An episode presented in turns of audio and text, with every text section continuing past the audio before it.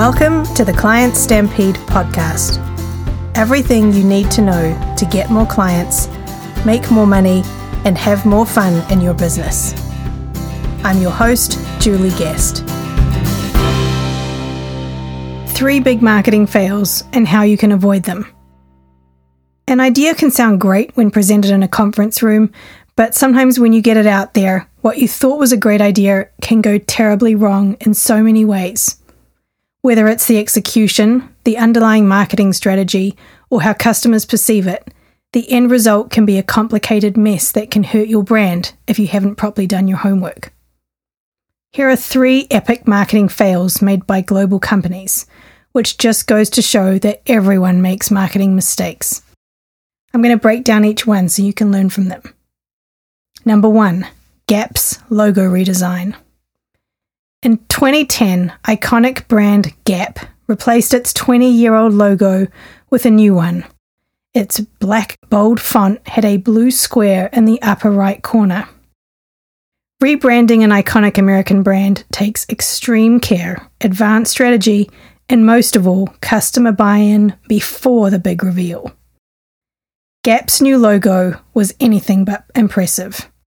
The revised design was clunky, it was awkward, it was not at all classic, and frankly, it looked like it had been designed by an eight year old on a computer.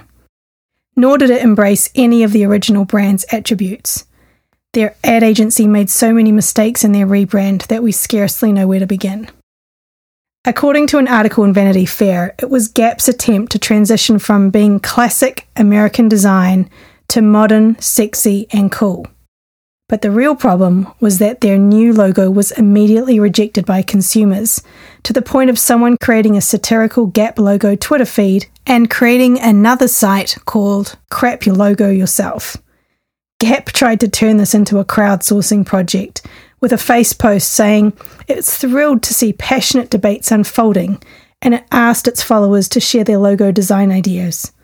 But this is a classic example of too little too late. Everything about the Gap rebranding project was wrong. Number one, they used the wrong strategy by excluding customer feedback and engagement. You can't just throw out an iconic brand and replace it with a version the executive think is best and expect your customers to be okay with it. Note that customer feedback for a rebrand isn't required or recommended for all branding projects, just with redesigning an iconic brand. Number two, the actual logo design itself was dull, clunky, and had no narrative behind it.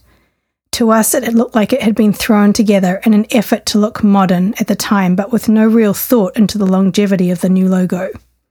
The best rebrand you can do for your business is one that elevates your company's style, message, and position in the market.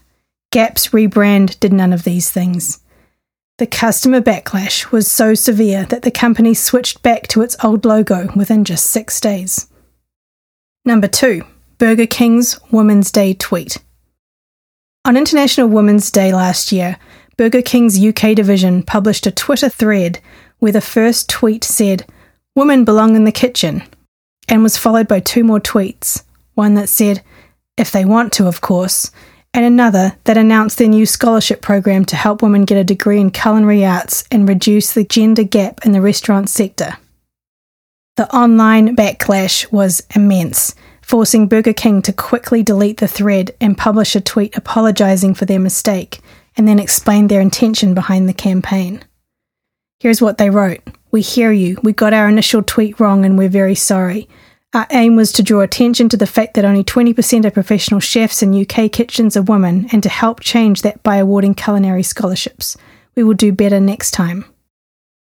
We decided to delete the original tweet after our apology. It was brought to our attention that they were abusive comments in the thread, and we don't want to leave the space open for that. Important takeaway from here is to remember that every social media platform is different. Just because an ad works on Instagram, where the user can see the overall picture straight away, doesn't mean it will work well on Twitter via a single tweet. Also, what looks good on desktop could look terrible on mobile, so make sure every campaign is carefully tested before launch. And number three, the AA Air Pass by American Airlines. In the early 1980s, American Airlines had hit financial trouble and started looking for quick ways to raise capital. The company created an AA Air Pass that offered a lifetime pass of unlimited first class air travel for a flat rate of 250,000.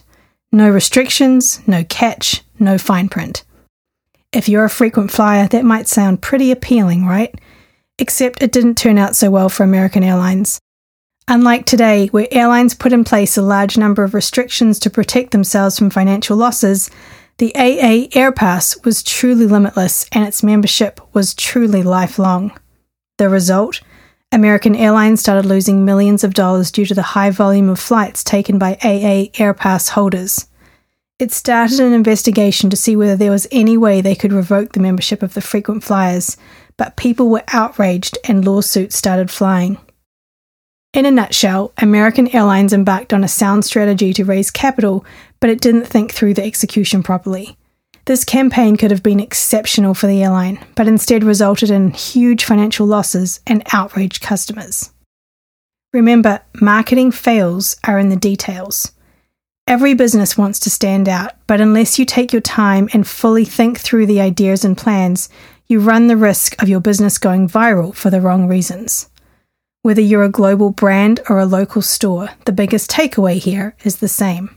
Pay attention to the details. Be careful how you present your message. Be careful how you launch your campaigns. Don't assume that just because you and your staff love an advertising campaign, that your customers will love it too. The strategy underpinning your marketing is critical. Always start with marketing strategy first.